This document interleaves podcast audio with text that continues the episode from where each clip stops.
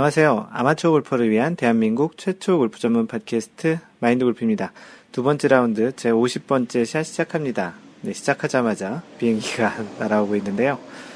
네, 미국은 지난주 일요일이 서머타임을 시작을 했습니다. 서머타임이라고 하면 한국에 계신 분들은 좀 생소하신 분도 계실 것 같기도 하고요. 좀 나이가 좀 있으신 분들은 한번 경험을 했던 기억이 있으실 텐데요. 한국에서는 예전에 88 올림픽 때 한번 했던 기억이 납니다. 뭐 그 이후에 또 했었는지는 기억이 잘 안 나는데 정확히는 88년 올림픽 때 한번 했던 기억이 나고요. 이 서머타임이란 것이 뭐냐면 그 여름에 해가 낮이 길잖아요. 그래서 시간을 좀 더 이제 더 활용하기 위해서 그렇게 이제 시간을 한 시간을 이렇게 뭐 밀었다 당기고 이렇게 하는 뭐 이제 그런 겁니다. 뭐 예를 들어서 지금 시간이 원래 시간으로 따지면은 오전 뭐 11시라면 원래 시간으로는 이게 10시였던 거죠. 그래서 10시를 1시간 더 밀어서 낮 시간을 좀 더 더 활용하는 그런 차원으로 하는 거고요. 보통 3월 달에 시작해서 11월에 다시 원위치로 돌리는 그런 형태로 이제 운영을 하고 있습니다. 뭐 그러다 보니까 그 골프를 치기에는 오후 시간이 좀 더더 많아지는 거죠. 그래서 오후 그 골프 오후 골프를 치는 뭐 미국 같은 경우는 이제 twilight이라고 그 해가 지기 그 해가 질 시간부터 해서 뭐 라운드를 이제 마지막으로 다 할 수 있는 시간에 이제 시작하는 걸 twilight이라고 하는데 그거 말고도 이제 super twilight이라고 돼 있는데요. 그거는 이제 18홀 다 못 치는 것을 거의 전제로 하고 치는 거고요. 그래서 이제 그런 오후에 치는 골프가 좀더 한결 어, 시간적으로 좀 여유가 있는 그런 시기가 되었습니다. 뭐 마인드 골프는 어, 일정상 주로 이제 오후에 골프를 치는 쳐야 되는 일이 많은데요. 이렇게 이제 서머 타임이 시작을 하게 되면 좀 더 이제 골프 치기에는 좀 더 유리해지는 것 같습니다. 지난주에도 그 수요일 날 그 팟캐스트를 녹음한 게 화요일 날인데 그 다음 날 수요일 날 이제 라운드를 다녀왔고요. 어, 마인드 골프가 컨설팅 했던 그 회사에서 만든 앱, 그 골프 다이어리라는 앱이 이제 아이폰 버전도 그 오픈을 했습니다. 그래서 마인드 골프 갖고 있는 아이폰으로도 이제 실시간으로 그 스코어를 입력하면서 이제 활용을 하게 되는데요. 이 골프 다이어리 그 앱의 그 장점 중에 하나가 뭐 자신이 어떠한 그 했던 라운드를 공개를 하면 실시간으로 자신의 그런 라운드를 보고 싶은 분들이 그 접속을 해서 물론 이제 암호를 걸어놓을 수 있거든요. 그래서 그 암호를 알면 접속해가지고 그 사람의 라운드를 실시간으로 볼 수 있습니다. map 입력 방식으로 하면은 그 사람이 샷을 어떻게 했는지, 클럽을 뭐로 설정했는지, 그리고 구질은 어떤지까지도 볼 수 있고요. 만약에 그게 아니고 단순하게 그냥 스코어만 입력하는 방식이면 몇 번을 해서 스코어가 어떻게 됐는지 정도는 그 관전을 할 수 있습니다. 그래서 마인드 골프의 플레이를 궁금해 하실 분들이 계실지 몰라서 지난번 그 라운드 가기 전에 카페에다가 그 라운드를 가겠다고 공개했고 그 안드로이드와 아이폰 버전의 그 앱을 다운로드 받을 수 있는 링크를 걸었거든요. 뭐 그래서 그랬는지 뭐 한 45명 정도가 마인드 골프의 라운드를 관전을 하셨습니다. 그래서 앞으로 마인드 골프가 계속 라운드 갈 때마다 뭐 미국 같은 경우는 아직 map이 많이 준비되어 있지 않아서 map 방식으로 입력하는 것이 많지는 않겠지만 최소한 그 스코어 카드를 그냥 그 스코어만 입력하는 단순 입력 방식으로라도 라운드 갈 때마다 공개를 해드릴 테니까 관심 있으신 분들은 앱을 다운로드 받으셔서 보시면 되고요. 어, 항상 비밀번호는 1017로 합니다. 1017. 뭐 특별한 이유는 없고요. 그냥 정한 패스워드입니다. 그래서 1017로 그 패스워드를 치고 들어오시면 되고요. 혹시 여러분들도 뭐 다른 친구분들하고 이렇게 그 다른 친구가 라운드를 갔는데 그 친구의 현재 라운드 실시간으로 보고 싶으면 이런 앱을 이용해서 서로 공유해서 보면 나름 또 재미있을 것 같습니다. 그런 차원으로 이 골프 다이어리라는 앱을 이용하시는 것도 좋겠습니다. 골프계 소식을 전해드리겠습니다. PGA에서는 그 패트릭 리드가 WGC 캐딜락 챔피언십에서 이제 와이어 투 와이어 1라운드부터 계속 1위를 유지해서 마지막 날까지 그 우승을 하였습니다. 시즌 2승째 했고요. 지금 시즌 지금 PGA 시즌 2013, 14에서 1승 이상 아니 2승 이상한 선수는 그 패트릭 리드와 또 3승을 한 선수가 한 명 있죠. 캐, 어, 케빈이 아니고 지미 워커. 지미 워커가 3승을 했고 이 패트릭 리드가 이제 2승을 했습니다. 나머지 1승한 선수들이 몇 몇 명 있고요. 그래서 이로써 그 패트릭 리드는 통산 3승째를 하게 됐고요. 현재 상승세가 꽤 대단합니다. 이번 우승으로 패트릭 리드는 그 세계 랭킹에서 24계단 상승을 해서 원래 44위였죠. 그래서 24계단 상승을 해서 20위까지 올라왔고요. 이 대회에서 이제 공동 4위를 한 더스틴 존슨도 세계 랭킹 2계단 상승해서 세계 랭킹 8위에 올라왔습니다. 뭐 여전히 1위는 타이거 우즈가 하고 있고 2위는 아담 스캇인데 타이거 우즈와 아담 스캇의 격차도 조금 줄어서 현재 1.43포인트, 전주에 1.49포인트에서 0.06포인트 차이가 좀 줄은 상태로 이제 타이거 우즈가 여전히 1위를 유지하고 있고요. 타이거 우즈가 요즘 계속 그 부진하고 있잖아요. 그래서 좀 이 세계 랭킹 순위에도 점점 격차가 줄어들고 있습니다. 참고로 타이거 우즈는 통산 674주 세계 랭킹 1위를 유지하고 있습니다. 네, 그리고 한국 선수 중에는 지난주에 그 캐딜락 챔피언십에 출전했던 김형성 선수가 그 한국 선수 중에는 세계 랭킹이 제일 높고요. 75위입니다. 다음이 최경주 89위 이 정도 됩니다. 다른 선수들도 쭉 있는데 대체적으로 그 선수들의 그 세계 랭킹이 그렇게 많이 그 진전이 없고요. 오히려 좀 조금 조금씩 떨어지는 그런 추세입니다. 어, 다음으로 여자 대회 소식을 전해드리겠습니다. 그 여자 대회는 보통 이제 LPGA만 전해드렸는데 지난주에 LET라고 있습니다. LET 이렇게 얘기하면 잘 모르죠. 어, Ladies European Tour라고 여자 European 투어 대회를 LET라고 합니다. 그래서 여자 그 유럽 그 유럽 여자 투어 대회 중에 하나인 World Ladies 챔피언십에서 박인비가 어, 11언더파 3라운드에서 11언더파까지 치는 어, 생애 life best 코스 레코드이면서 뭐 life best였던 것 같은데요. 그 11언더파까지 이렇게 쳐가면서 마지막 날 이제 우승까지 했습니다.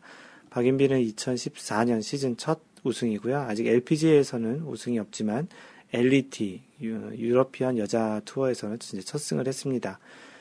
뭐 세계 랭킹은 뭐 현재 1위였었고 어, 여전히 뭐 1위를 유지하고 있고 2위 수잔 패터슨과 조금 간격이 좀 늘어났네요. 0.92포인트. 아직 1포인트 이상은 아니지만, 지난주에 0.85포인트였으니까 0.07포인트 차이로 조금 격차를 벌였네요.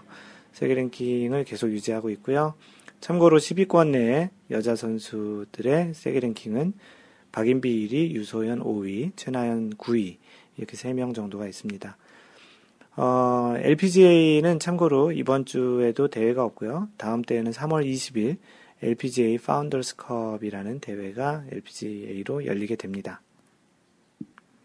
네, 그러고 보니 PGA 대회 이번 주 대회를 이야기를 안 해드렸네요.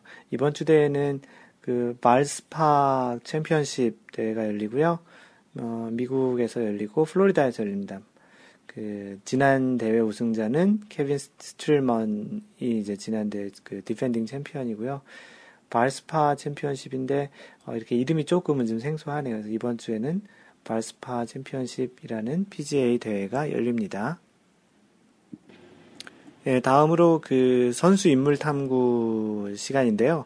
보통은 이제 PGA 선수 중에 이제 우승한 선수를 주로 해줬는데 이번 주에는 PGA에서 우승한 선수가 패트릭 리드가 시즌 두 번째 우승을 하게 되면서 마인드골프가 기억하기로는 지난번에 한번 이 선수를 소개를 했던 것으로 기억이 납니다.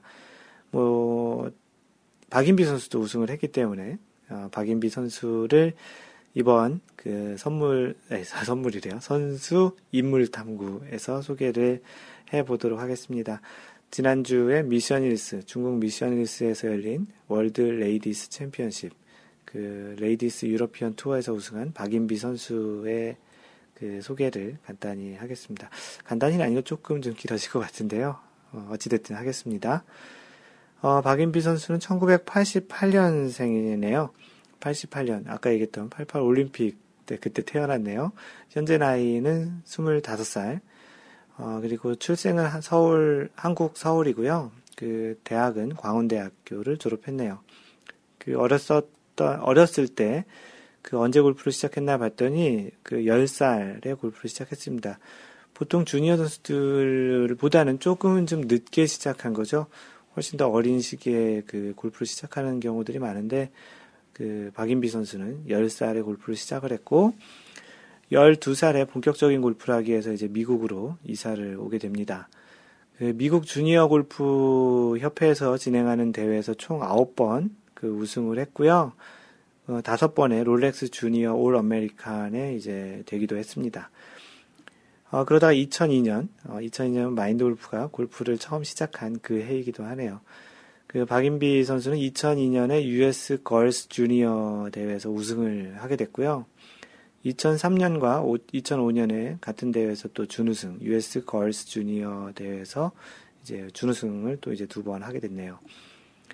그 2004년부터 2006년에 이제 처음으로 아마추어 자격으로 크래프트 나비스코 챔피언십하고 LPGA 어, 다케후지 클래식에 총 3번 이렇게 해서 이제 대회를 이제 여러 번 LPGA의 아마추어 자격으로 이제 출전해서 두 번의 top 10을 그 올라가는 그런 이제 두각을 나타내기 시작했네요. 이런 그 지금 이제 좀 나름 유명세를 치르는 그런 선수들을 보면 과거에 우리가 알지 못했던 그런 시기에 나름 소위 얘기한 날리는 그런 스코어 좀 날고 기는 그런 스코어 또는 이제 이러한 우승 경력이 있는 것이 좀 많이 보이는데요. 이런 선수 인물 탐구 섹션을 통해서 그런 과거에 지금 현재 잘하고 있는 선수가 과거에 어떤 또 어렸을 때 어떤 기록이 있었는지 또 얼마만큼 잘했었는지를 보는 또 그런 측면에서도 나름 괜찮은 것 같습니다. 네, 프로 전향은 2006년에 하게 되는데요. 프로에서 총 우승 횟수는 16번입니다. 이 중에 LPGA에서 우승한 게 9번이고요. 어, 2006년에 이제 17세가 되는데 그 17세의 나이로 LPGA에 입회 그 허가 요청을 하게 됩니다. 근데 원래 그 당시에 이제 18세 기준이었기 때문에 LPGA에서 거부했는데 나이 제한을 17세로 낮춰서 이제 프로로 뛰기 시작하게 됩니다. 그래서 프로로 전향하게 된 건 2006년이었고요. 2007년에 이제 공식적인 이제 루키로 이제 활동을 하기 시작하는데 US 오픈에서 공동 4위를 하고요. US 여자 오픈 여자 오픈이죠. 그리고 세이프웨이 클래식에서 공동 2위. 총 그리고 2007년의 마지막 상금 랭킹을 37위까지 하게 되는 이제 조금씩 두각을 보이는 시기가 이제 2007년이었습니다. 어, 2006년에 프로로 전향하고서 곧바로 이런 상위권의 대회, 그 US 오픈에서도 4위까지 하는 이런 좀 기염을 토하는 그런 이제 그 시작을 했는데요. 2008년에 공, 이제 드디어 US 오픈에서 첫 승을 하게 됩니다. US 여자 오픈에서 19세의 나이로 그 LPGA 첫 승을 하게 되는데요. 지금 LPGA에서 총 9번의 우승을 했는데 LPGA에서 우승한 마지막 대회가 현재 또 공교롭게도 US 여자 오픈이었습니다. 지난해 여자 US 여자 오픈을 우승했죠. 그 아까 얘기 드렸던 지난주에 우승했던 그 미션 힐스에서 우승한 World Ladies 챔피언십은 LPGA 투어는 아니고 LET European Ladies 투어이기 때문에 그 방금 전에 얘기했던 LPGA 투어에서는 좀 다른 승으로 이제 지금 얘기를 드리고 있습니다. 어찌됐든 그 US 오픈 여자 오픈에서 두 번의 우승을 하게 된 거죠. 2008년에 US 여자 오픈으로 처음 우승을 하고 2009년부터 2012년까지 약간 좀 부진하게 됩니다. 뭐 2009년 같은 경우는 top 10에 4번 정도밖에 올라가지 못하고요. 상금 랭킹도 전체 52위로 좀 부진한 그런 시즌을 보내게 되죠. 그래서 2011년까지 전반적으로 이렇게 조금은 좀 하향세에 있다가 뭐 그 사이에 뭐 Japan 투어도 뭐 2승 정도는 하긴 했지만 전체적으로는 좀 흐름이 좋지 않았는데 2012년에 다시 그 LPGA에서 이제 2승을 하게 되면서 다시 이제 부활을 하게 되는, 뭐 죽진 않았었죠. 다시 이제 좀 더 좋은 그런 흐름을 만들어가는 그런 시기가 2012년이었습니다. 그리고 뭐 박인비에게는 아마 역사적인, 현재까지는 역사적인 해인 2013년에 세계의 메이저를 포함해서 사실 뭐 그랜드 슬램까지도 많은 사람들이 이제 기대를 했었는데 이제 그 British 오픈, British 여자 오픈에서 이제 우승을 못했죠. 그래서 이제 그랜드 슬램은 좀 하지 못했지만 아직까지는 커리어 그랜드 슬램은 여전히 남아 있습니다. 그 한 해의 세 개의 메이저, Kraft Nabisco 챔피언십, LPGA 챔피언십, US 오픈 이 세 개를 우승을 하면서 총 시즌 6승을 하게 되는데요. 대단하죠. LPGA에서 총 9승인데 그 중에 6승을 2013년 작년에 했습니다. 뭐 아직까지 2014년에 LPGA 대회에서 우승은 없지만 그래도 일단 그 유럽 투어인 그 미션일스 대회에서 우승을 하면서 이제 점점 이제 좀 좋은 그 분위기로 만들어가고 있습니다. 그, 뭐, 박인비 선수가 우승은 아직 LPG에서 없지만, 이번 그 시즌 초반을 보면 계속 상위권에 지금 입상하고 있는 것을 보이는데요. 조만간 LPG에서도 우승하는 모습을 보기를 희망하고요. 충분히 가능할 것 같습니다. 요즘 뭐, 퍼팅감도 다시 좋아진 것 같고요.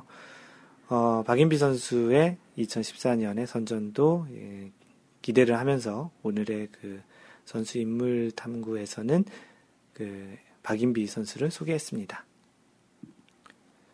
네, 지난번 그 제 2라운드 49번째 샷, 골프 핑계, 징크스, 그리고 멘탈에 대한 그 팟캐스트 리뷰 올려주신 분을 음, 소개하겠습니다.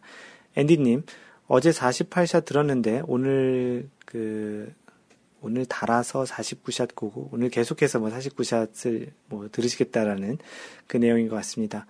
어제 느낀 건데 마골님 방송 중에 나름이라는 단어를 많이 나름 많이 쓰시던데요. 그래서 어 마인드골프가 이 댓글을 보고 나서 약간은 좀 신경이 쓰입니다. 이 나름이라는 단어를 나름 많이 쓰고 있는 것 같은데요. 어, 이 나름이라는 단어가 계속 들릴 것 같은데 혹시 들으시는 분들도 이런 나름이라는 단어를 앞으로 계속 듣게 되지 않을까 좀 걱정이 되는데요. 알고 있습니다. 마인드골프가 이 나름이라는 단어를 조금 좀 쓰는데요. 어, 일부러 어떻게 줄일 수도 없고요. 예전에도 어떤 분이 어떤 단어를 소개를 해준다라는 말을 소개를 시켜준다라는 말이 문법적으로 안 맞는다고 얘기했던 경우가 있는데 그때도 그거 한번 고치려고 했는데 말이 막 꼬여서 더 어려운 것 같더라고요. 뭐 사람마다 이야기하는 특성이 있으니까 뭐 나쁜 건 아니라고 생각하고요. 아마도 앤디님께서는 이 나름이라는 단어가 굉장히 많이 들릴 것 같은데 지금도 앤디님이 소개했던 그 글을 소개하면서 나름이란 단어만 벌써 한 10번 정도 한 것 같네요. 뭐 어찌됐든 앤디님 고맙습니다. 하얀바지님께서는 음, 징크스, 핑계, 멘탈 어, 개인적으로 아마추어 골퍼에게 멘탈, 골프 mental을 특별히 습득해야 하는 것은 아니라고 생각하지만 골프 mental에 관한 서적을 제법 읽었던 것 같습니다. 오늘 방송 청취하고 예전에 보았던 책 한 권 생각나서 추천하고자 합니다. 밥 로텔라 박사의 글도 좋지만 정확한 이름이 기억이 안 난다고 하셨는데 제임스 라고넷 지음 박주민 옮김이라는 그 이제 제임스 라고넷이 짓고 이제 박주민 씨가 박주민 님께서 옮기신 책인데요. 제목이 18홀에서 나를 이기는 마음의 기술이라는 책입니다. 출판사는 가람북이고요. 뭐 공교롭게도 이 책을 광고를 하게 됐네요. 그 이 책 추천하신다고 하시고서요. 그 관심 있는 분이든지 다른 서적을 본 적이 없다면 한번 권해드리고 싶다라는 책임이라고 합니다. 이 마인드 골프 팟캐스트를 들으시는 분 중에도 이런 마인드 골프에 관심 있으시다면 이 제임스 라고넷이 지은 18홀에서 나를 이기는 마음의 기술이란 책을 한번 그 읽어보시기 바랍니다. 마인드 골프도 아직 읽어보지 못했는데요. 한국 가면은 어, 사서 한번 사가지고 와서 한번 읽어봐야 되겠네요. 네, 여기에 욱님께서, UK에 계시는 욱님께서 이제 밥 루레, 루텔라라는, 그, 그 아까 이야기했던, 그 하얀바님이 이야기했던 그밥 루텔라가 쓴 골프 책을 여섯 권 정도 소개를 해주셨습니다. 어, 간단히 소개를 해드릴 테니까, 그, 혹시, 혹시 관심 있으신 분들은 찾아서 사서 보시는 것도 괜찮겠습니다. 그 영문 책 제목을 올려주셨는데요. 어, 발음이 후지지만 읽어드리겠습니다. 첫 번째 책은 어, The Unstoppable Golfer, 뭐 멈출 수 없는 골퍼, 뭐 이런 뜻이겠네요. 두 번째는 Golf is not a game of perfect에서 완전한 그런 게임이 아니다. 골프는 그 Putting Out of Your Mind라는 책도 있고요. The Golfer's Mind라는 골퍼의 마인드, 마인드 골프네요. 이거는 그 Your 15th Club 골프가 클럽을 14개 가지고 하는 거잖아요. 그래서 15번째 클럽이라는 책 제목도 있고, 골프 is game of, 골프 is, 골프 is a game of confidence. 그래서 골프는 어떤 확신, 그런 경기다. 확신에, 확신에 대한 그런 경기다. 뭐, 이렇게 뭐 번역이 좀 후지네요. 마인드 골프가 한. 확신의 게임이다. 뭐 그런 뜻이죠. 그래서 이러한 여섯 권의 그 밥 롤텔라가 지은 책을 소개를 해주셨습니다. 유케이님 고맙습니다. 그리고 아까 얘기했던 하얀바지님께서 얘기했던 제임스 라고넷의 원제목은 그 Golf's 3 Noble Truths라고 이제 골프 골프의 세 가지 뭐 숭고한 뭐 진실이라는 게 원제라고 합니다. 참고하시면 좋겠습니다. 네, 그리고 미지님께서 한 달 동안 연습 안 한 것에 핑계를 오늘 찾았다고 하시는데요. 그 골프를 하는 것에 대한 어떠한 핑계와 그런 것들을 얘기를 드렸었는데, 그 미지님께서는 골프 연습을 안 한 것에 대한 핑계를 찾았다라는 그런 글을 남겨주셨습니다. 뭐 왜 안 하셨습니까? 그 골프는 하루를 쉬면 자기 자신이 알고 이틀을 쉬면 상대방이 알고 3일을 쉬게 되면 연습을 안 하게 되면 전 세계 사람이 안다라는 그런 말이 있잖아요. 골프 연습 게을리 하지 마시고요. 특히 이제 봄 시즌이 오면 골프를 이제 또 다시 시작할 텐데 지금이라도 늦지 않았으니까 연습 좀 꾸준히 하시고요. 어, 다가오는 봄 준비하시기 바라겠습니다. 네, 카페 인사하신 분, 한 두 분 계신데요. 아이디 청사님. 안녕하세요. 5개월 초보입니다. 팟캐스트를 통해 알게 되어서 가입합니다.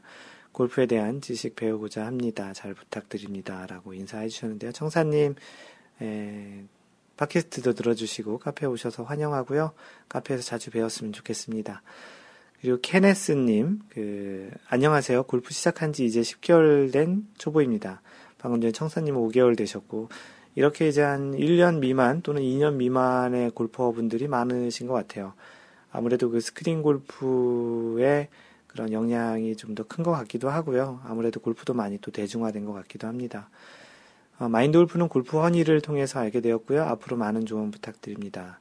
그 마인드 골프와 그 지금 골프 팟캐스트를 하고 그 유일하게 아마도 골프 팟캐스트를 이렇게 장기 장시간 동안 계속 하고 있는 팟캐스트가 마인드 골프랑 골프 허니인 것 같은데요. 거기 통해서 마인드 골프를 알게 되셨다고 하네요.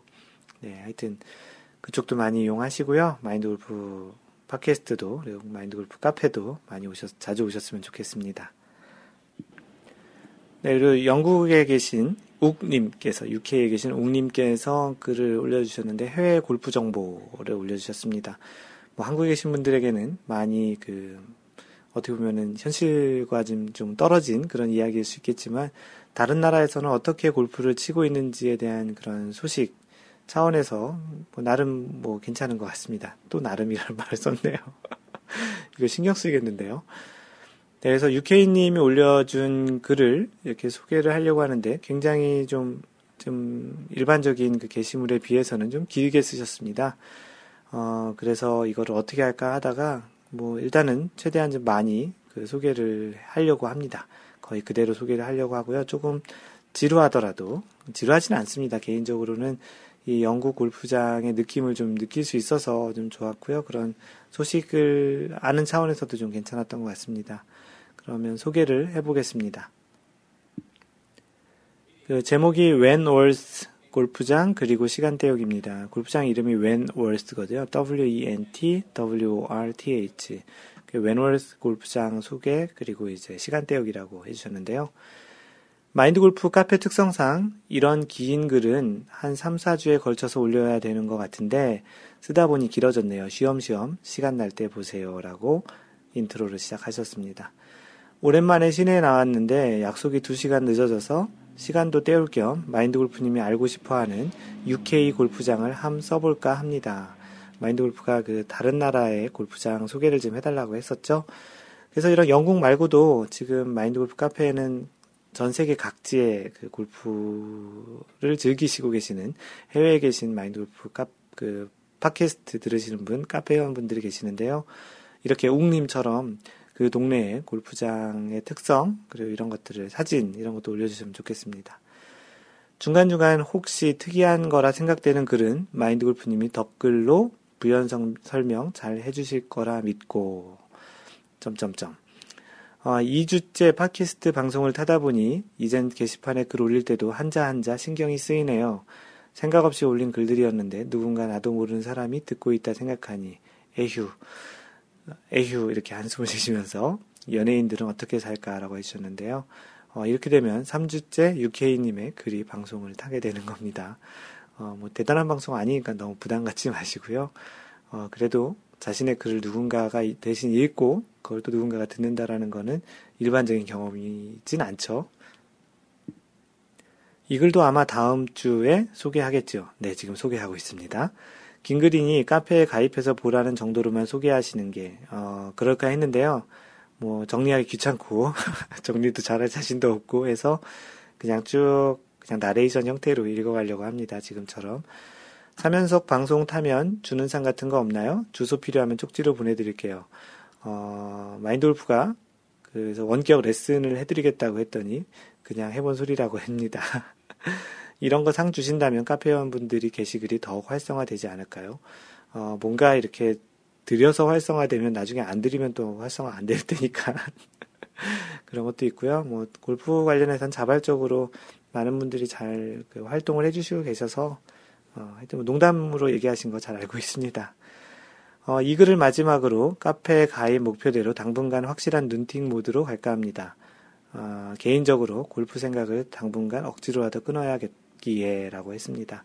어, 이분께서 처음에 그 카페 가입 인사하면서 그런 이야기를 썼었는데요. 원래 눈팅만 하겠다고 했다가 마인드 골프가 약간 공가의 협박에 이런 긴 글을 쓰는데, 어, 마인드 골프가 보기에는 글 쓰시는 거 되게 좋아하시는 것 같고요. 어, 지금 이러한 상태를 좀 즐기시는 것 같기도 한데, 어, 뭐 겸사겸사 마인드 골프 카페 그, 그, 웅님, 웅님의 그런 골프 이야기들 소개를 하실 겸, 어, 영국의 골프장 소개, 뭐, 나중에는 뭐, British 오픈 같은 거 할 때는 특별히 또 더 많은 정보를 주실 수 있을 것 같기도 해서요. 계속 그런 것을 마인드 골프가 기대를 해보겠습니다. 엊그제 화요일 지인으로부터 메시지 하나가 왔습니다. 한, 한 달간 엘보 때문에 운동을 안 하겠다고 선언한 지 일주일도 안, 안 됐는데, 어, 형님, 내일 웨놀스 어떠신지요? 11시 티업입니다. 이렇게 전화가 오신, 온 거예요. 1초의 망설임도 없이 보낸 답글이, 음, 운동을 안 할 수 없게 만드는 오퍼구만. 어, 팔이 아프더라도 가긴 가야지. 10시 전에 가서 몸 풀고 있을게.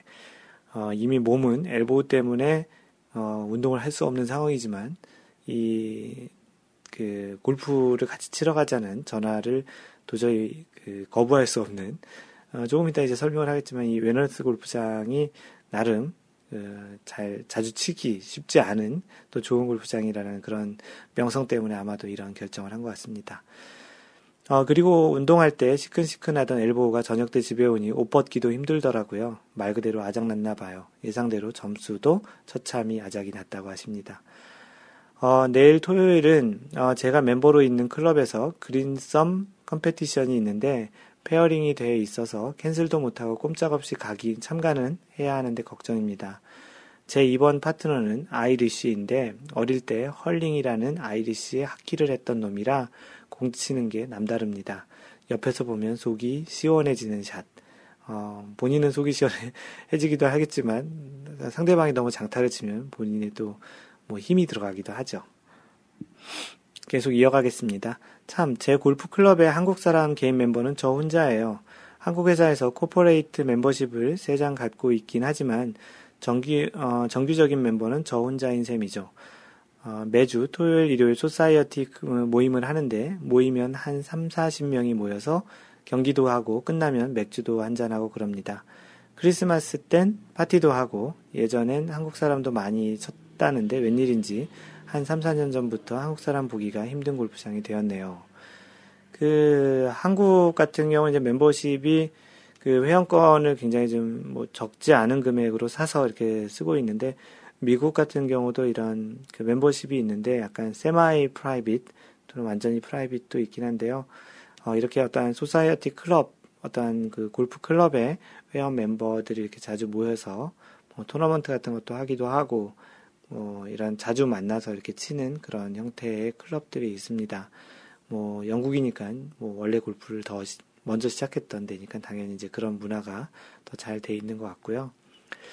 어, 계속 이어가면 참고로 영국 멤버들 중에는 한 골프장에서 20년 넘게 소사이어티 모임 갖는 사람들이 꽤 많습니다. 한국으로 치면 동네 배드민턴이나 테니스 동호회 같이 매주 모이는 거죠. 동네 동호회 모임인 셈이죠. 어, 골프장도 집에서 15분 거리, 뭐 그냥 걸어서 갈 수도 있는 거리겠네요. 뭐 그닥 좋지는 않아도 그런 대로 즐기기엔 괜찮습니다. 멤버 중에는 우체부, 페인트 칠하는 사람, plumber, 배관공이죠. 등등 어, 뭐 경찰관, 사업가, 뭐 아주 각양, 아주 각양각색의 직업군이 있고요. 간혹 옷에 페인트 덕지덕지 묻은 옷 입고 골프 치러 오는 사람도 많아요. 한국처럼 간지나는 옷 입고 골프 치는 사람은 드물다고 합니다. 어, 그러면서 뭐 골프 1년치 스케줄도 이제 엑셀 시트로 된 이런 것도 첨부해 주셨고요. 그 마인드 골프도 미국에 와서 골프를 하면서 느낀 것 중에 하나가 그 아무래도 뭐 땅도 넓고 골프 치는 가격도 싸고 훨씬 더 많은 대중화가 되어 있기 때문에 뭐 한국처럼 그 일반적인 private 골프장보다는 public 골프장이 훨씬 더 많죠. 그러다 보니까 가격도 저렴하기도 하고 한국처럼 너무 이렇게 격식에 맞게 치는 그렇지 않은 그런 일반 public 골프장이 더 많습니다. 뭐 사실 마인드 골프는 좋아하지 않지만 골프장에 뭐 청바지를 입고 와서 치는 사람도 있고 신발도 골프화가 아니고 그냥 운동화나 뭐 이런 걸 신고 와서 치는 사람도 있을 정도로 많이 대중화되어 있는데요. 어떻게 보면 한국에서 많이 대중화되어 있는 그런 운동 정도로 골프를 바라보는 시각이기도 합니다. 뭐 한국 같은 경우는 워낙 그 골프장 가는 그린피 자체가 비싸기도 하고 그러다 보니까 좀 더 이제 골프를 즐기는 방식이 좀더좀 격식이 있는 것 같기도 하고 골프 자체를 너무 또 이렇게 좀 어렵게 시작하기 어렵게 만든 또 문화도 없지 않아 있다고 생각을 하는데요.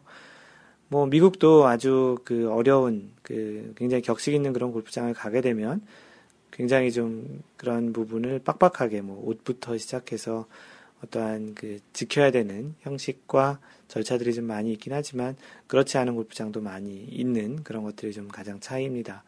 그러다 보니까 골프를 즐기는 뭐 골프장에 이제 어떠한 차를 가져오는 것도 한국 같은 경우는 좀 허름한 차를 가지고 골프장에 가는 게 좀 눈치 보이는 그런 것이 있다면 미국 같은 경우는 일반 트럭을 몰고도 오기도 하고 트럭 뒤에다가 그냥 골프채 던져놓고 이렇게 오기도 하는 그게 뭐 좋다 나쁘다라기보다는 그만큼 골프를 즐기는 게 그렇게 형식과 어떠한 거칠애가 좀 적다라는 게 어, 이런 그 미국 골프장과 한국 골프장의 또 차이라고 생각을 합니다. 어, 마인드 골프도 한국 있을 때 약간 그런 그 중압감이 없지 않아 있었습니다. 골프장 갈 때는 좀 더 좋은 차를 타고 가야 되는 게 아닌가, 그리고 좀 더 옷도 좀 제대로 더 잘 입고 가야 되는 게 아닌가라고 싶었는데, 뭐 이제는 뭐 그런 골프를 즐기는데 충분하게 좀 그 옷도 좀 차려 입었다고 생각을 하면 충분한 거 거기다 뭐 더 얼만큼 더 뭐 이렇게 격식 있게 보이는 그런 거는 중요하다고 생각하지 않고요. 골프장에서는 골프에 대한 예절과 기본적인 그런 골프 에티켓들을 잘 지키는 것이 더 중요하다고 생각을 합니다. 자신의 어떤 외모와 자신이 갖고 있는 뭐 자동차, 뭐 자신이 갖고 있는 옷이 그 사람을 대변해 주는 건 아니지 않습니까?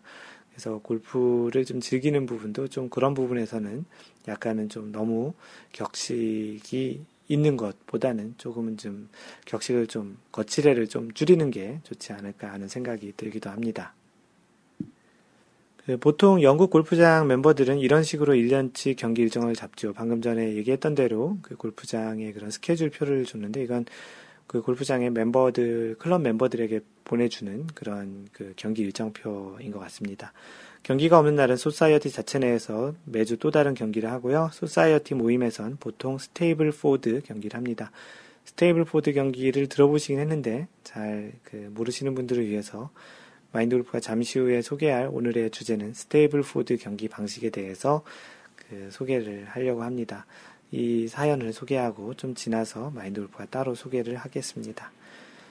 어, 여기 영국 사는 한국 분들도 주로 한국 사람들끼리 모여서 골프를 치기 때문에 이런 society 가입해서 활동하는 분들은 드문 경우고요. 제가 영국에서 아는 분들 중에도 이런 모임에 참여하는 분은 아직 못 봤습니다.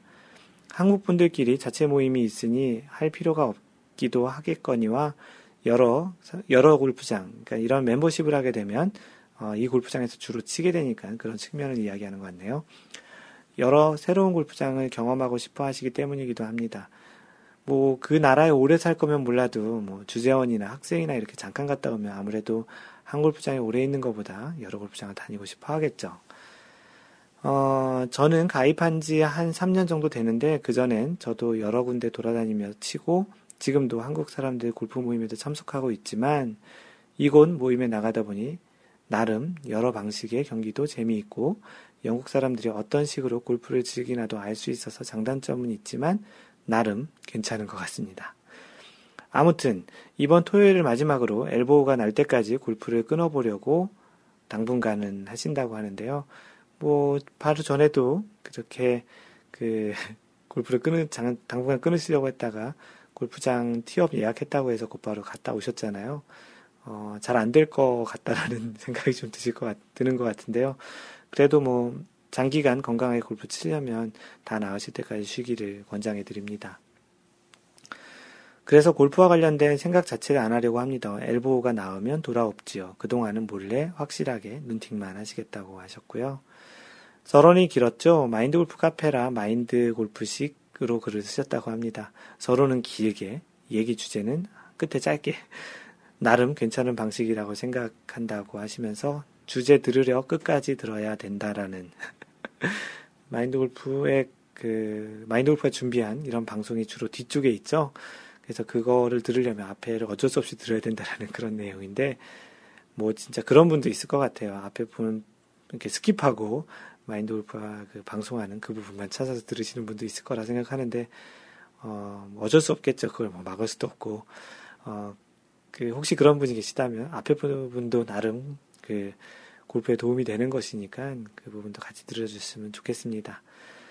그 웬트워스 골프장 얘기를 하려고요. UK 골프 소식, 팔이 아파도 왜 갈 수밖에 없었는지, 그 다녀오셨던 왜 그랬는지에 대한 그 웬트워스 골프장 이야기를 이제 본격적으로 해주시려고 합니다.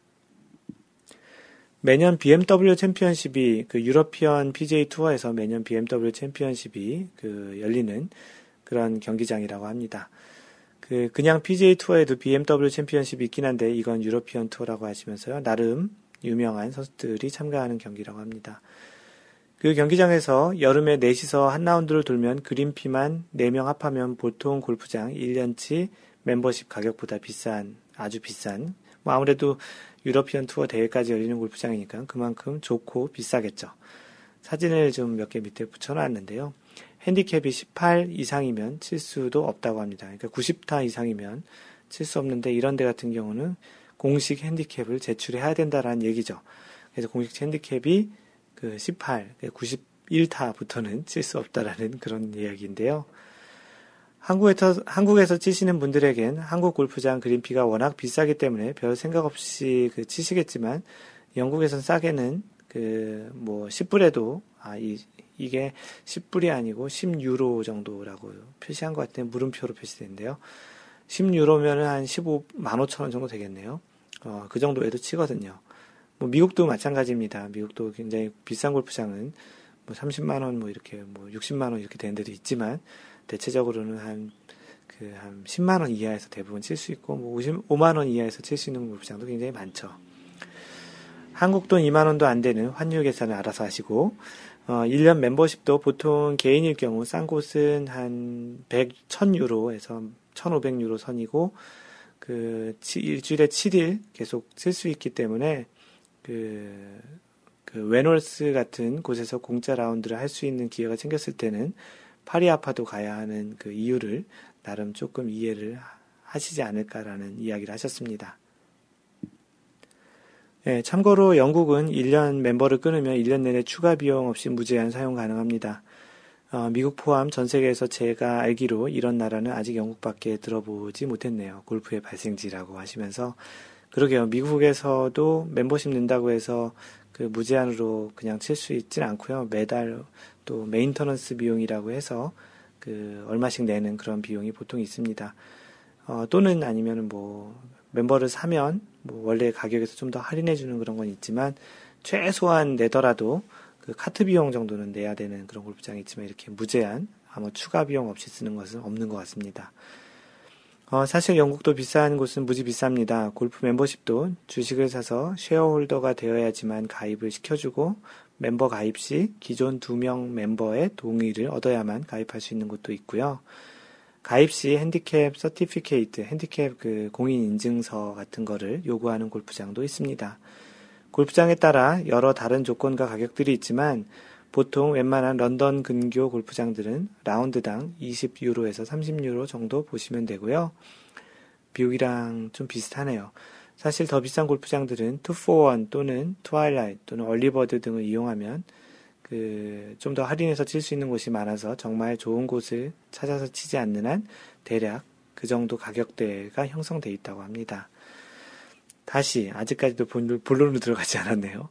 다시 웬트워스 그 골프장으로 돌아와서 위키피디아에서 웬트워스 클럽을 쳐보시면 그린피가 미국에서 야, 유럽에서 제일 비싸다 그리고 어니 엘스 집이 옆에 있다라는 등의 얘기를 보실 수 있을 겁니다.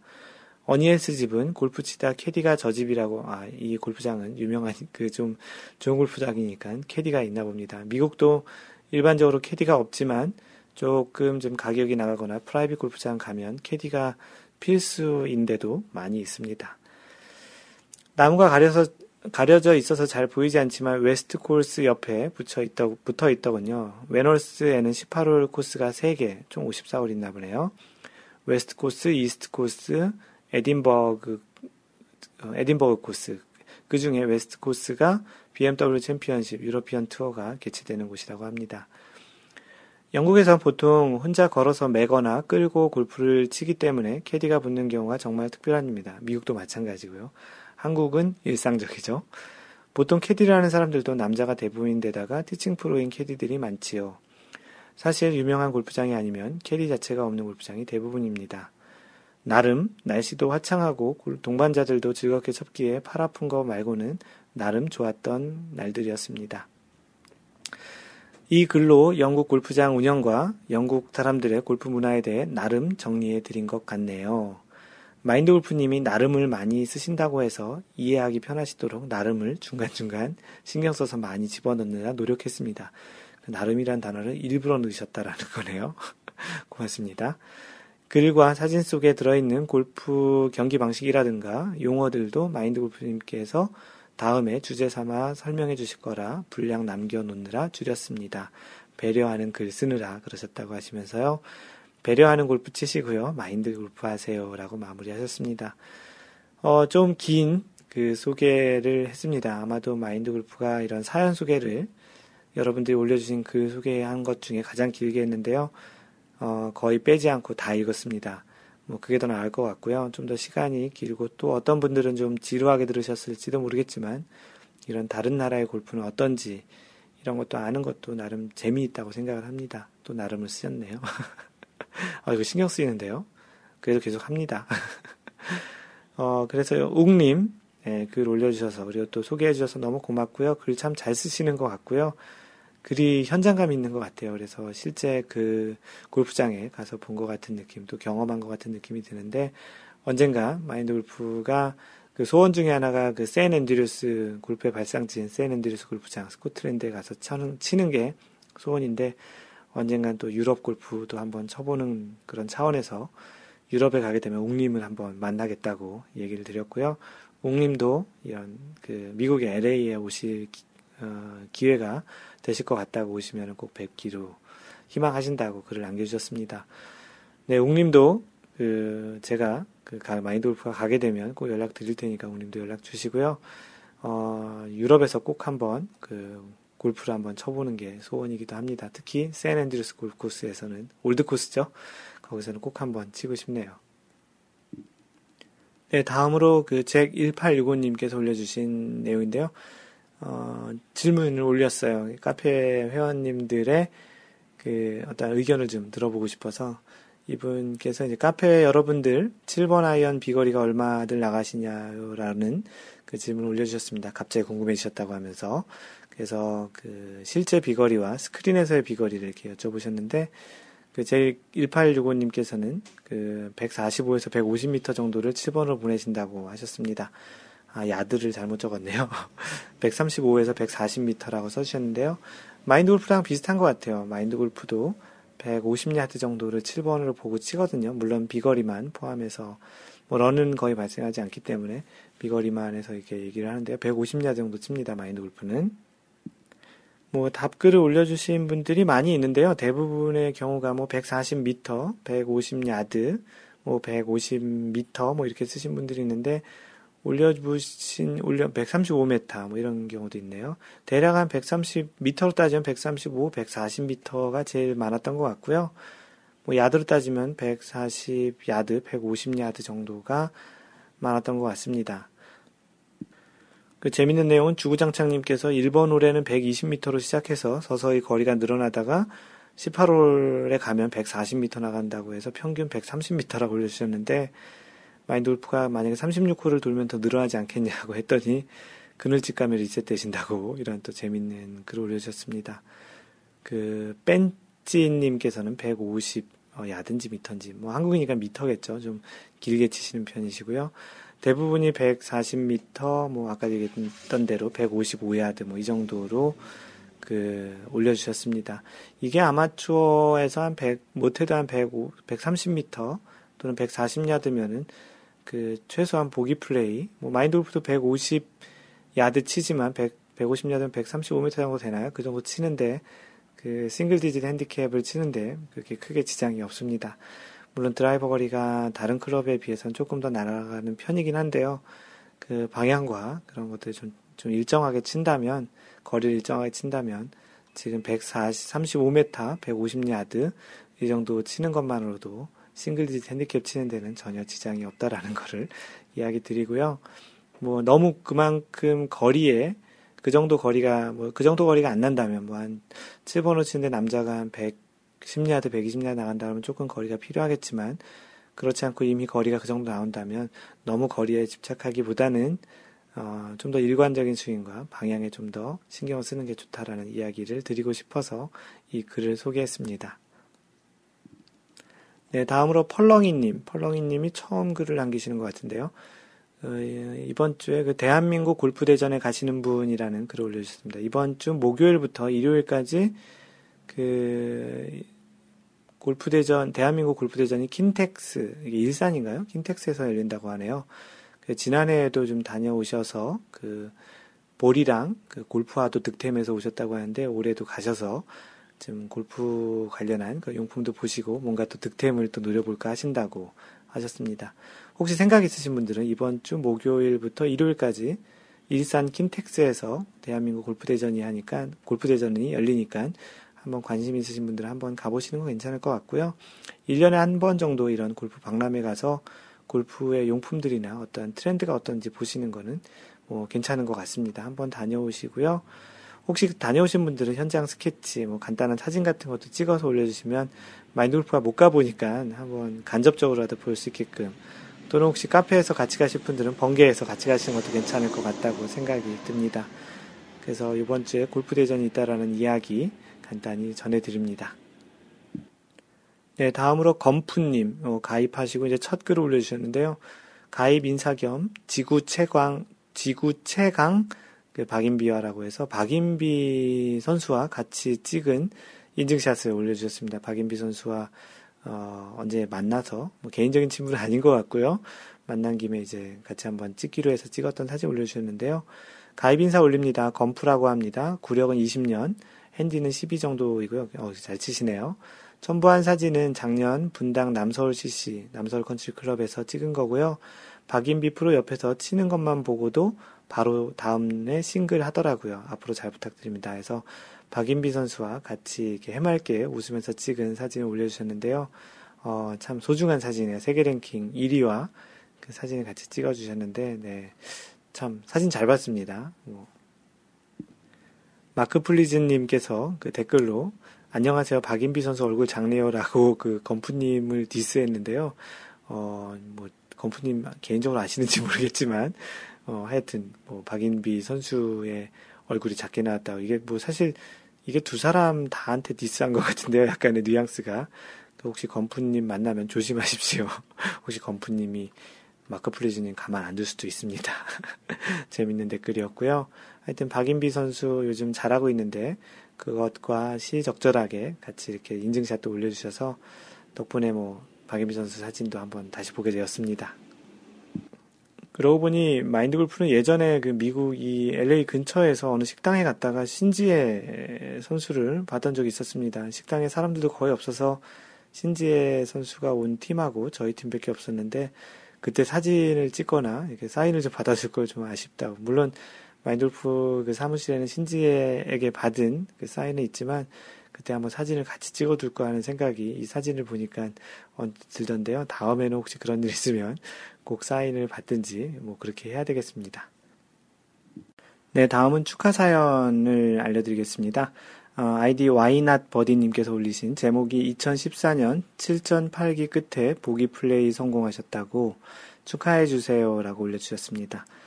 어, 이 중국에 살고 계신 분이신데요. 그, 그 와이낫버디님께서 그 3월 9일 위해, 위해라는 지역 있잖아요. 그 위해 날씨는 최고 4도, 최저 2도라는 바람, 바닷가라 바람이 분이 제법 쌀쌀했다고 하는데, 골프 시작한 지 2년이, 2년 반이 좀 넘었고, 작년에는 연초에 98타에서 102타 사이에서 놀다가, 그 작년 가을 수학기에는 80타대로 6번을 진입을 했다고 하시네요.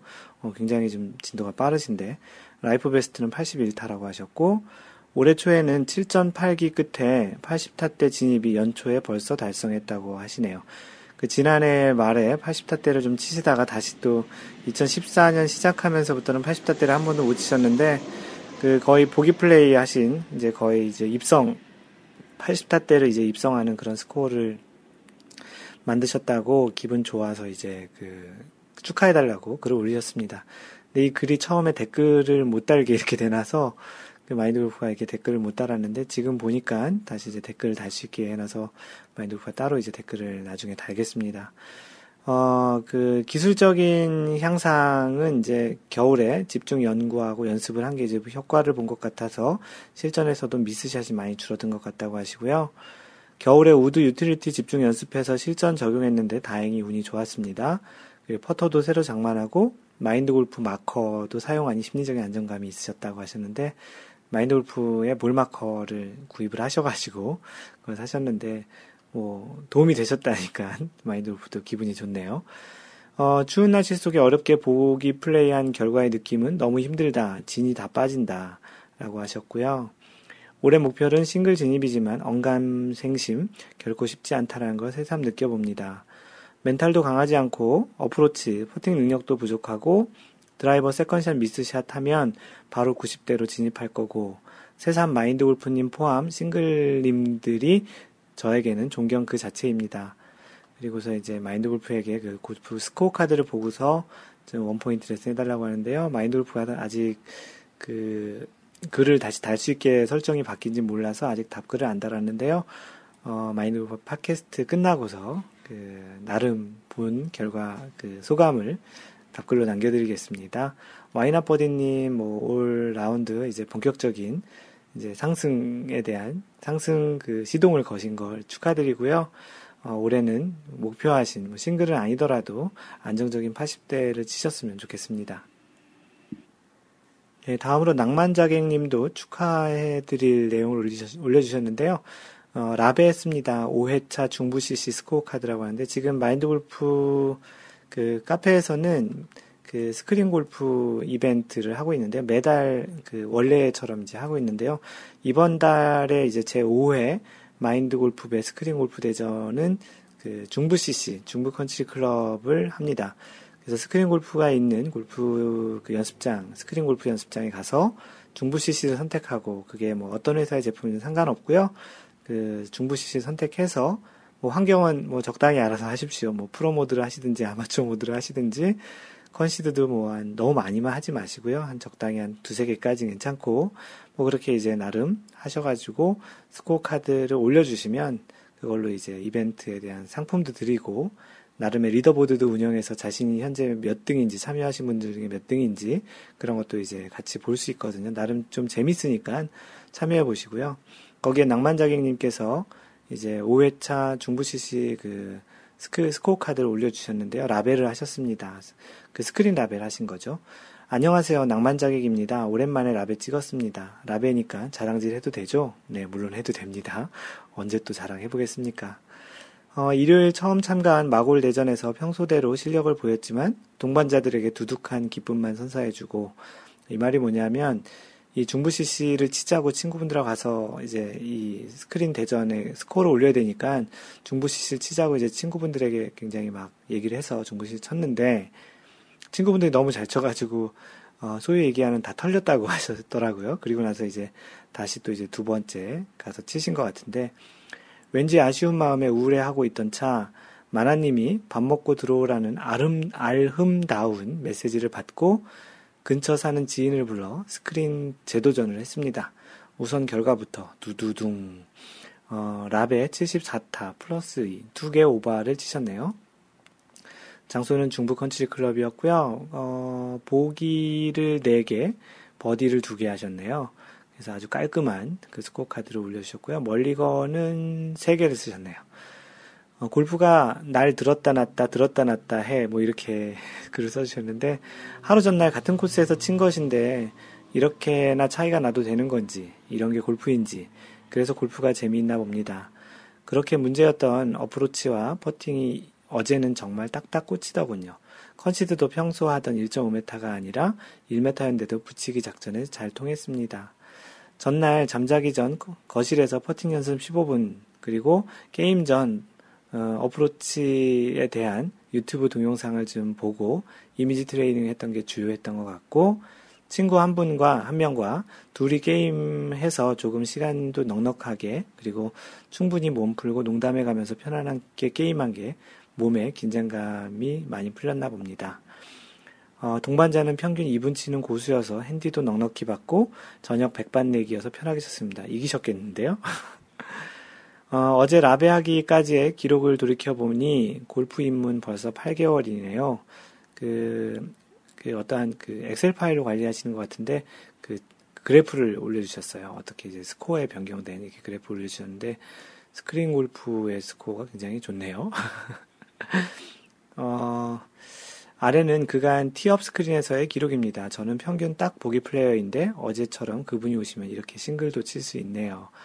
다시 한번 축하드리고요. 앞으로도 낭만적인 이 정도의 스코어를 계속 유지하기를 바라겠고 어, 현재 지금 중부 컨트리클럽에서 진행하고 있는 마인드 골프 그 스크린 이벤트는 현재 2등입니다. 어, 오늘 아침에 이달러님께서 이븐파 치신 스코어를 올리셔서 현재는 2등이고요. 뭐 아주 잘하고 있습니다. 혹시 아직 참여 안 하시거나 참여하시고 싶으신 분들이 있으면 그 스크린 골프 가셔서 중부 컨트리클럽 선택하시고 그 라운드 다 끝난 다음에 스크린샷을 찍어서 마인드 골프 카페에 올려주시면 어, 가볍게 참여할 수 있습니다. 네, 그 골프 토론의 글을 하나 올리신 게 있는데요. 어, 아이디 워너비탐님께서 올려주셨고, 어, 내용이 뭐냐면 GIR에 대한 얘기입니다. GIR은 Green in Regulation이라고 해서 한국에서는 보통 정규온이라고 얘기하죠. 뭐 파트리 같은 경우는 한 번에 그러니까 퍼팅을 두 번 하겠다라는 한다라는 가정하에 파에서 뺀 스코어 내에 이제 그 그린에 올라오는 거죠. 파3는 한 번에 올라가는 거고 파4는 두 번에 그린에 올라가는 거고 세 번, 파5는 세 번 이하로 그린에 올라가는 것을 GIR이라고 합니다. 어, 내용을 읽어드리면 GIR 일명 정기온을 계산할 때 저는 보통 퍼터로 처리할 수 있는 텍사스 웨지샷도 GIR에 포함시켜서 계산을 하는데 GIR을 반드시 그린 위에 올라간 것만 계산하시나요? 홀에서 멀리 떨어진 제주도 온보다 홀에 가까운 fringe에서 퍼터를 사용하는 게 3퍼 확률이 훨씬 적어서 나름대로 퍼터를 사용하는 경우에는 모두 GIR로 인정하곤 하는데 갑자기 마인드 골프님과 다른 분들은 어떻게 하시는지 궁금하네요. 라고 질문하셨습니다. 네, 읽다 보니 뭐 새로운 용어가 나오는데요. 마인드 골프도 몰랐던 텍사스 웨지샷이라는 게 있는데 인터넷 찾아보니까 이게 뭐 정식 용어는 아니지만 그 뭐 쓰이는 용어 중에 하나 뭐 영어로 얘기하면 slang이라고 하는데 뭐 정식 용어는 아니지만 뭐 사용을 하는 용어였더라고요. 그래서 찾아보니까 이게 벤 호건이 처음 사용했던 거고 그런 텍사스 지역의 그런 골프장에서 그린을 못 올리게 됐을 때, 그, 거기서 이제 퍼터로 쓸 수 있는 그런 위치에 떨어진 것을, 어, 퍼터로 이제 어프로치를 하는 거죠. 정확히 퍼팅이 아니고, 퍼팅 그린이 아니니까, 그렇게 치는 샷을 이제 텍사스 웨지샷이라고 합니다. 그래서 워너비탐님께서 얘기한 텍사스 웨지샷. 결국은 이제 그린에 올라가지 않았지만, 퍼터로 스트로크를 해서 이제 칠 수 있는 그런 상태를 얘기를 하시는 건데요. 그런 것이 실제로 그 퍼터의 개수로 들어가야 되느냐인데, 먼저 정식적인 그런 통계, 그 선수들이 그 플레이를 하고 중계에서 이야기하는, 그리고 또 선수들의 어떤 통계를 관리하는 시스템에서 보면 그 퍼터로 그 퍼터 개수, 퍼팅 개수로 이제 포함이 되는 거는 공이 그린 위에 있는 경우에만 이제 그 퍼, 그 그린으로 판정이 되고 거기서 치는 스트로크만 그 퍼팅의 개수로 들어갑니다. 어, 그래서 이제 정식 규칙대로 얘기를 드리면 그 GIR이라는 이름에서처럼 GIR 그린이죠. 그린의 공이 꼭 있어야 GIR로 인정되는 것이고 그 중요한 것은 스트로크를 하게 되는 클럽의 종류가 아니고 공이 놓여져 있는 위치라는 거죠. 그래서 지금 방금 전에 얘기한 것처럼 텍사스 웨지샷 같은 경우는 그 퍼터를 사용했지만 실제 위치는 그린이 아니기 때문에 그것은 이제 퍼터로 한 어프로치라고 보시면 되는 겁니다. 심지어 뭐 그 지역에서 뭐 어프로 그 우드나 또는 드라이버로 어프로치를 하는 경우도 있잖아요. 그렇다고 거기서 드라이버로 쳤다고 해서 그게 티샷이 되거나 그럴 리는 없잖아요. 물론 티샷이라는 것은 각 그 홀에 맨 처음에 치는 걸 티샷이라고 하지만 어찌됐든 중요한 것은 그 클럽을 치는 그 클럽의 종류가 아니고 그 공이 위에 그 놓여져 있는 그 위치가 더 중요하다라는 것입니다. 다만 그 글을 올리시는 워너비탄님처럼 하시는 그 방식으로 자신만의 통계를 내는 것은 뭐 나쁘지 않다고 생각합니다. 뭐 어디 공식적으로 그런 통계를 제출하거나 다른 사람과 비교를 하거나 그런 것이 아니고 자신만의 GIR을 뭐 지금 얘기하신 아 그 그림 근처에서 프린지 뭐 에이프런 같은 그런 부분에서 퍼터로 하는 것도 자신은 GIR로 잡겠다라고 하면 뭐 그것이 자신에게 골프의 어떠한 또 다른 통계를 주거나 골프에 즐거움을 준다면 그런 거는 이제 뭐 괜찮은 것 같습니다. 다만 어딘가에 똑같은 그 통계 자료로 아, 나는 GIR이 몇 퍼센트다라고 이렇게 얘기할 때는 어, 그런 기준으로 얘기하면 서로 커뮤니케이션에 좀 미스가 있겠죠. 그래서 뭐 자신만의 어떠한 통계와 트렌드나 어떠한 분석을 하기 위해서는 그렇게 하는 것도 나름 재밌는 분석인 것 같고요. 나름 의미 있는 분석이라고 생각합니다. 하지만 다른 사람들하고 이렇게 같이 할 때는 그런 통계를 그렇게 이제 적용을 하면 좋지는 않겠죠. 네, 댓글에 있는 내용 중에 이제 마크 플레이즈 님도 이제 똑같은 그, 그 워너비탐님과 이야기한 것에 이제 저도 찬성하신다라는 얘기를 하셨고요. 그 GIR을 엄격하게 계산하자면 그 저 같은 사람은 어차피 GIR이 0에서 10% 미만이기 때문에 통계적으로 의미가 없다고.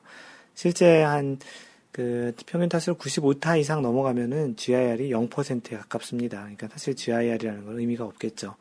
그런 의미에서 얘기하신 거고요. 마크 플리즈님께서는 GIR 개수 또는 GIR 플러스 1 개수를 추가로 계산하는 사람도 있다고 하십니다. 그렇죠. GIR 개수랑 GIR 플러스 1 개수를 이렇게 따로 적으시는 것도, 따로 관리해 보시는 것도 나름 의미는 있겠네요.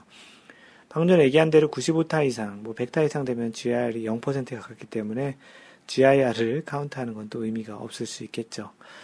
네, 그런 측면에서 뭐 동의한다라는 건데, 뭐, 아까도 얘기 드렸지만, 공식적으로 GIR은 그린에 올라간 상태만을 의미한다라는 것을 어, 알고 계시는 게 좋을 것 같습니다.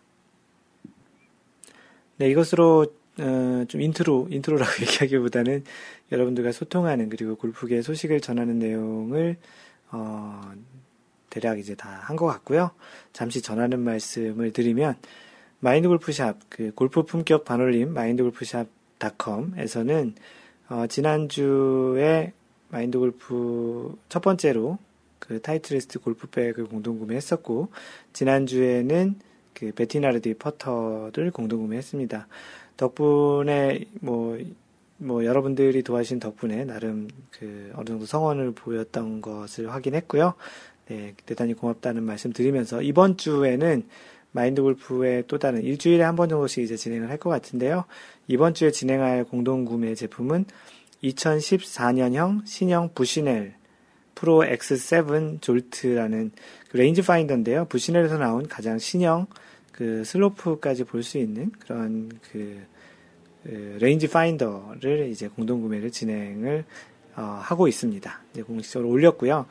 그 공동구매 그 마인드골프샵닷컴 들어오셔서 어, 2014년 신형 부시넬 프로 X7 졸트를 나눔 골프 거기 공동구매 섹션에 가보시면 올라와 있으니까 혹시 어, 이번 봄 시즌 2014년 시즌부터 range finder 하나 장만해 보시고 싶으셨던 분은 관심 있게 한번 보시는 것도 좋겠다라는 이야기를 전해드립니다.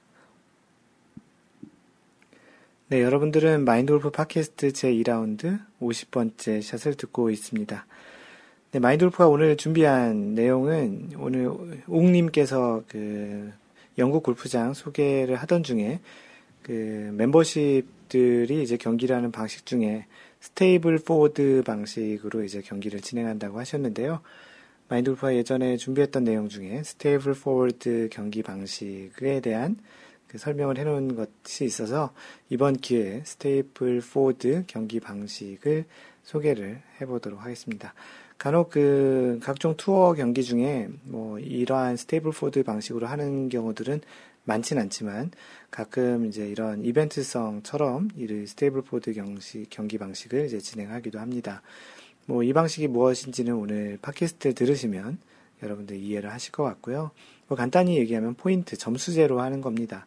우리가 보통 일반적인 골프 경기는 스트로크 방식 또는 이제 그 매치 플레이 같은 그런 방식이 있죠. 그래서 이제 스트로크 방식으로 하는 거는 일반적으로 이제 얼만큼 누가 더 타수를 적게 쳤느냐 그런 형식으로 하는 거고 그 매치 플레이 방식은 보통 그 한 홀을 누가 더 이겼 누가 이겼느냐 그래서 전체 18홀 중에 너가 누가 더 많은 홀을 이겼느냐가 매치 플레이 방식이고 Stableford 방식은 각 그 홀에서 친 성적에 따른 포인트 형태로 줘서 포인트를 누가 더 많이 획득했느냐 그런 형태로 이제 진행하는 방식입니다. 그 우리가 사는 세상에는 상당히 많은 경기의 놀이와 게임들이 있는데요. 이러한 놀이와 게임들이 한 가지 표준 방식 이외에 다른 형태의 경기 방식들이 존재하곤 합니다. 원래 보통 표준 방식이 있고 거기서 약간 파생된 그런 것들이 좀 있죠. 뭐 예를 들어서 우리가 가장 많이 하는 게임 중에 이제 카드 게임 중에는 한국 사람들이 많이 하는 화투 게임의 종류, 뭐 고스톱도 있고 민화투도 있고 섰다도 있고 뭐 굉장히 많잖아요. 그런 게임의 종류도 많고 서양 사람들이 하는 카드 게임에는 뭐 포커, 뭐 텍사스 홀덤, 뭐 블랙잭, 뭐 이런 다양한 카드 게임의 종류도 굉장히 많이 있습니다. 포커도 뭐 3카드 있고 4카드 있고 5카드 있고 7카드 있고 어떤 경우 뭐 보너스 카드라는 그런 방식도 있는 것처럼 굉장히 많은 종류의 어떠한 뭐 변화된 그런 게임의 종류가 많죠. 그 골프 게임에서도 상당히 많은 변형된 그 게임의 방식들이 있는데요. 가장 많이 알려진 게 투어 프로에서 많이 이제 일반적으로 쓰는 그런 방식이 가장 적은 타수를 친 선수가 우승하는 스트로크 플레이 방식입니다. 방금 전에 얘기를 한번 드렸었죠. 그리고 한 홀마다의 성적을 기준으로 누가 더 많은 홀을 이겼느냐의 방식인 매치 플레이 방식. 이 얘기도 서두에 얘기를 드렸었죠. 이러한 매치 플레이에 홀마다 특정한 상금을 걸어서 하는 방식이 있죠. 아시죠? 스킨스 게임이라고 합니다. 우리 일반적인 그 아마추어들도 그 실력이 좀 비슷하거나 그랬을 경우에 뭐 3명, 4명이 플레이할 때 뭐 한 사람당 5만원씩 내서 총 20만원을 모아가지고 5, 4, 20, 20만원을 모아서 18홀에 한 홀씩, 한 홀씩 만 원을 걸어서 이긴 사람이 가져가고 그 다음에 그런 이제 한 홀에 걸린 그 금액을 skin이라고 하죠. 그래서 스킨스 게임이라고 하는데 그리고 뭐 18만 원이니까 2만 원 나오면 한 번 하나는 파3에서 가장 홀에 가장 가깝게 붙은 사람을 near라고 해서 이제 nearest 상을 주고 파5에서 뭐 어떤 정해진 파5에서 가장 긴 드라이브를 쳐서 페어웨이 떨어진 긴 드라이브를 쳐서 가져가는 longest 상을 이렇게 주기도 합니다. 그래서 이렇게 그렇게 이제 일반인들도 스킨스 게임을 하는데 이런 스트로크 플레이 방식 또는 매치 플레이 방식 또 스킨스 방식 이런 방식들이 일반적으로 많이 아는 방식들이고요. 뭐 자주 들어본 방식은 아니지만 이벤트성 대회처럼 하는 골프 게임의 방식 중에 하나가 오늘 소개하고자 하는 Stableford 경기 방식이 있습니다. 이 방식은 스트로크 플레이처럼 일반 스코어를 전체 카운트 하는 것 대신에 한 홀의 최종 타수의 결과를 가지고 지정된 포인트를 할당해서 그 포인트를 최종 스코어에 합산해 가지고 가장 높은 점수를 갖는 형태입니다. 스코어에 합산한다기보다는 그 포인트를 다 더해서 누가 더 많은 포인트를 땄는지에 대한 그런 방식이죠. 일반적으로 골프가 적은 숫자가 좋은 것에 비해서 이 방식은 최종 득점한 합산 점수가 높은 사람이 유리한 겁니다. 뭐 좋은 스코어를 내면 더 많은 포인트를 준다라는 것이죠. 어, 이 Stableford 방식은 그 닥터 Frank Barney Gorton Stableford 뭐 이름이 굉장히 기네요. 이 두 사람은 아니겠죠. 닥터 Frank Barney Gorton Stableford라는 그 사람의 이름에서 이제 나왔고요. 1870년부터 1959년까지 사셨네요. 오, 거의 90년, 89년을 사셨네요. 어, 이분에 의해서 이제 개발이 되었는데 개발 의도는 한두 홀 망가진 성적으로 골프를 포기하는 것을 방지하게 하기 위해서 만들었다고 합니다. 아마추어 골퍼들 중에도 한두 홀 망가지기 시작하면 그날 나머지 홀들을 성의 없이 대충 치는 그런 분들도 좀 많이 있는데요. 뭐 이런 분들에게 희망을 주기 위해서 포기하지 않게 하기 위해서 이러한 방식을 고안했다고 합니다. 뭐 또한 이 방식은 경기 진행 속도를 높여주기도 합니다. 어떤 골퍼가 더 이상 득점을 할 수 없는 타수를 치게 될 경우에 그 홀을 굳이 마무리하지 않고 공을 집어 들기도 하는 거죠. 일반 아마추어에서도 뭐 사실은 그런 룰은 없지만 그 각 홀의 두 배가 되는 뭐 소위 양파라고 하는 파스리에 여섯 타 이상 치게 되면은 그냥 집어서 안 치시는 경우도 있지만 뭐 이렇게 되면 어찌 됐든 그 경기 진행 속도는 조금 빨라질 수 있겠죠. 어, 표준 Stableford 방식이 있는데 Standard Stableford Scoring이라고 있는데 8을 기준으로 하는데요. 플러스 2, 그러니까 더블 보기 이상을 할 경우에는 빵점, 보기를 하면 1점, 파를 하면 2점, 버디를 하면 3점, 뭐 이런 형태로 이제 점수를 받게 됩니다. 그래서 뭐, 뭐, 이글을 하면 4점, 뭐, 알바트로스 하면 5점, 그, 콘도를 하면 6점, 뭐 이런 형태로 이제 점수를 주는데요. 각 스트로크마다, 그러니까 더블 보기 이상만 0점이고, 나머지는 1점부터 작은 그 1점 차이로 이렇게 점수가 이렇게 늘어나는데, 이게 표준 Stableford 방식입니다. 만약 더블 보기 이상을 하면 0점이기 때문에 스코어 카드를 기록하지도 않고 사실 더블 보기 이상 치게 되면 더 이상 플레이를 안 해도 되는 방식이기도 하죠. 이러한 Stableford 방식에도 자체적인 변형이 있는데요. 어, 이러한 변형된 방식을 변형 Stableford라고 합니다. 사실은 이러한 변형 Stableford를 실제 경기에서 많이 쓰고요. 그 standard Stableford 방식과 변형 Stableford 방식의 가장 큰 차이는 그 스코어에 따른 배점이 굉장히 다릅니다. 아까 그 일반적인 그 표준 Stableford 방식은 각 그 타수 차이에 따른 점수가 그 1점밖에 차이가 안 났는데 변형 Stableford는 소위 얘기하는 판을 키우는 방식으로 되어 있습니다. 그래서 어떤 그 홀에 대해서 각 홀의 성적이 좋았을 때 나빴을 때의 차이도 크고 각 타수의 차이가 굉장히 크기 때문에 뭐 역전하거나 뭐 한 번에 확 망가지거나 그런 일이 좀 더 많아질 수 있어서 박진감 있게 그 경기를 볼 수도 있고 플레이할 수 있습니다. 뭐 예를 들어서 한 홀에서 어떠한 골퍼가 이글을 하게 되면 그 일반 그 Stableford 방식에서는 2점을 받, 4점을 받지만 어 여기서는 이제 이글을 하게 되면 플러스 5점을 받는데 실제 버디를 할 때가 2점밖에 안 되기 때문에 이글과 버디는 3점 차이가 납니다. 꽤 크죠. 그리고 알바트로스 하게 되면 8점을 받습니다. 그래서 8점이면은 뭐 파를 하면 0점이거든요. 그래서 0점과 8점 꽤 크죠. 그래서 파가 0점이고 알바트로스가 8점인데 그럼 8점 차이가 나는데 표준 standard Stableford 방식에서는 파가 어 파가 2점 파가 2점이죠. 파가 2점이고 알바트로스가 5점이니까 5점밖에 차이가 안 나는 거죠. 그래서 이제 3점밖에 차이 안 나는 거죠. 그렇게 따지면 그 8점은 굉장히 큰 거죠. 그래서 이 변형 Stableford 방식의 그 점수표는 어떻게 되냐면 파가 0점이고요. 파가 기준입니다. 버디가 2점, 이글이 5점, 그리고 알바트로스가 8점입니다. 꽤 점수 차이가 높죠. 거꾸로 또 이제 타수를 좀 잘 못 치게 되면 버디 보기는 마이너스 1점, 더블 보기 이상은 마이너스 3점입니다. 그렇기 때문에 이제 한타 한타 정도의 차이가 난 standard Stableford보다는 변형 Stable 변형 Stableford 방식이 좀 더 좀 박진감이 있게 되겠죠. 아주 극단적인 예를 들면 어떤 선수가 한 홀에서 알바트로스를 했어요. 파5에서 두 번째 샷이 이제 들어가는 알바트로스 했다고 하고 그 상대방 상대방 선수는 더블 보기를 했다고 하면 그 두 선수의 차이는 무려 11점 차이가 나는 겁니다.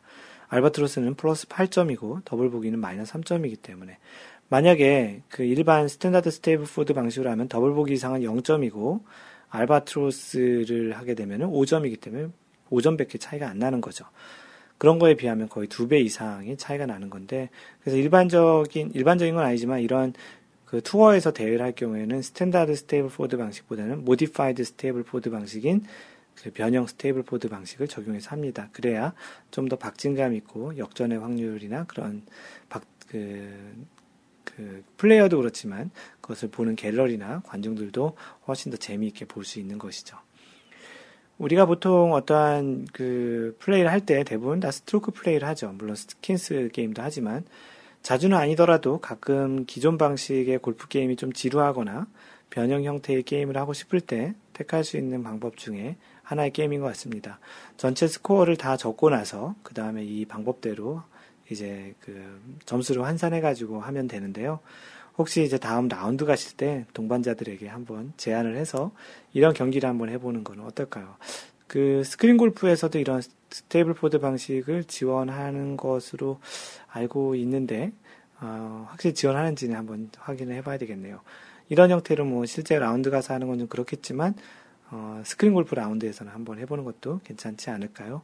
다음에 언젠가 한번 어, 그냥 standard Stableford보다는 변형 Stableford 방식으로 한번 라운드를 해보시길 바랍니다. 마인드골프의 글은 마인드골프.net 블로그에 와서 보시면 되고요. 페이스북은 facebook.com slash mindgolf에 오셔서 라이크 하시면 마인드골프의 팬페이지를 볼 수 있습니다. 트위터는 mindgolfer, m-i-n-d-g-o-l-f-e-r 이고요. 그 카페는 네이버에서 마인드골프 카페 또는 그 카페.네이버.com slash mindgolfer로 오시면 됩니다. 카페가 이제 한 회원이 1,300명이 넘었네요. 차츰차츰 늘어나고 있는데요. 다시 이제 골프 시즌이 와가니까 뭐 사람들 활동도 좀 더 많아진 것 같습니다. 어, 이메일은 mentor, m-e-n-t-o-r at mindgolf.net이고요. 그 마인드골프 샵은 골프 품격 반올림 mindgolfshop.com입니다. m-i-n-d-g-o-l-f-s-h-o-p.com 또는 마인드 골프는 마골이라고 많이 불러서요. 마골샵.com으로 오셔도 됩니다. m-a-g-o-l-s-h-o-p.com. 항상 배려하는 골프 하시고요. 이상 마인드 골프였습니다. 제 2라운드 51번째 샷에서 만나요. Don't worry, just play mind golf. Bye!